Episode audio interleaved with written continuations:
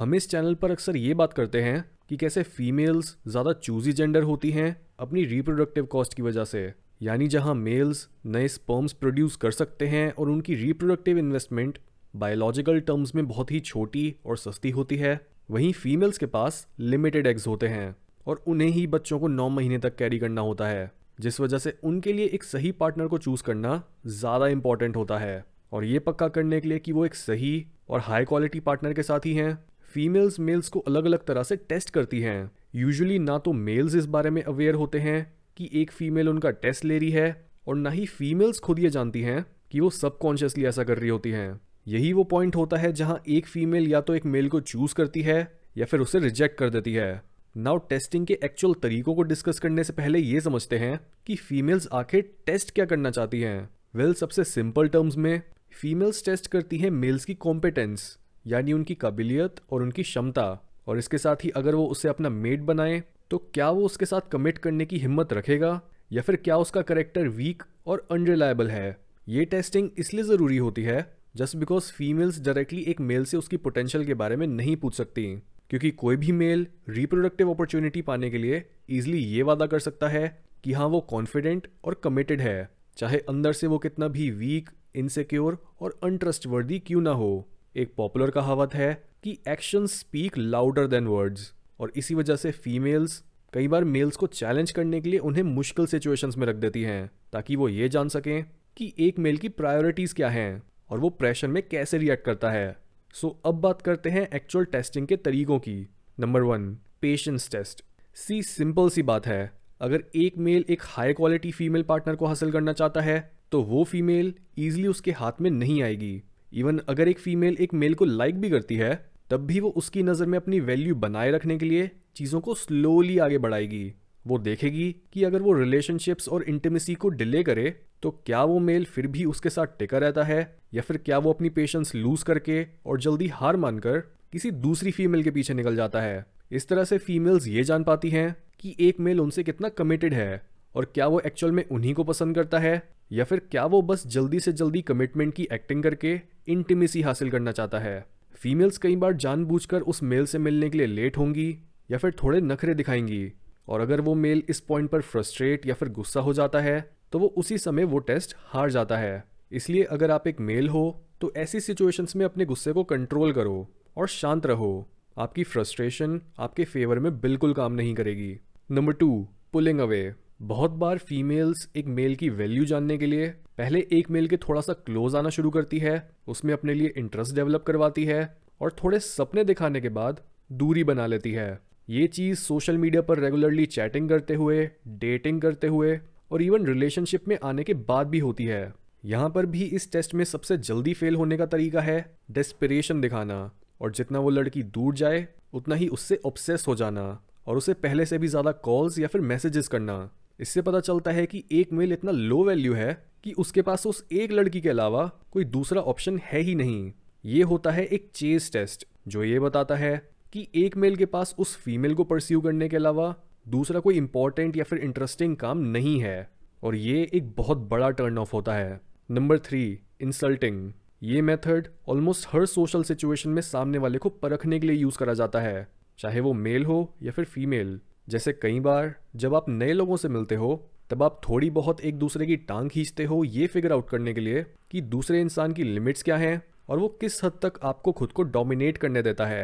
अगर आपके इंसल्ट करने पर भी कोई इंसान हंसता रहता है तो आप समझ जाते हो कि आपको उसको सीरियसली लेने की ज़रूरत नहीं है, लेकिन अगर वो बहुत ही जल्दी ऑफेंड हो जाए तब आपको ये पता चल जाता है कि आपको उसके साथ ढंग से पेश आना है और वो खुद की बेइज्जती बर्दाश्त नहीं करेगा। बिल्कुल ऐसे ही फीमेल्स भी एक मेल को डेटिंग या फिर रिलेशनशिप के शुरुआती फेज़ में मजाक मजाक में या फिर कई बार सीरियस मैनर में इंसल्ट करती हैं। इससे उन्हें कुछ सेकंड्स के अंदर ही ये पता चल जाता है कि एक मेल की सेल्फ एस्टीम और उसका कॉन्फिडेंस का लेवल क्या है। एक इंसल्ट का मकसद होता है आपके अंदर से एक रिएक्शन निकलवाना, और जैसा वो रिएक्शन होता है वही दूसरे इंसान को ये बताता है कि आप कितने रिस्पेक्टेबल या फिर कितने इनसिक्योर हो। जिस भी मेल में बहुत ही लो सेल्फ एस्टीम होती है और जो मेल इनसिक्योर होता है उसका एक इंसल्ट पर टिपिकल रिएक्शन होता है गुस्सा।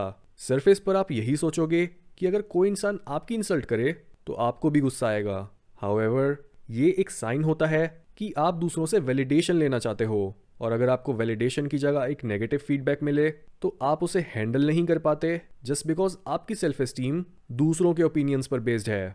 हर ऐसी फीमेल जिसकी खुद की सेल्फ एस्टीम बहुत हाई होती है, वो किसी ऐसे मेल के साथ सेटल नहीं करेगी जो किसी के कुछ शब्दों को ही हैंडल नहीं कर पाता।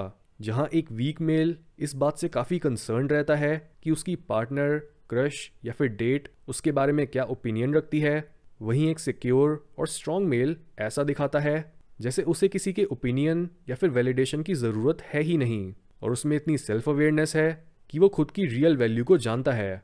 इसलिए हमेशा इंसल्टिंग का सही रिस्पॉन्स होता है या तो इंडिफरेंस या फिर ह्यूमर, यानी या तो उसकी इंसल्ट को इग्नोर ही कर दो जैसे आपने वो सुना ही ना हो, या फिर उसे एक मजाक में बदल दो।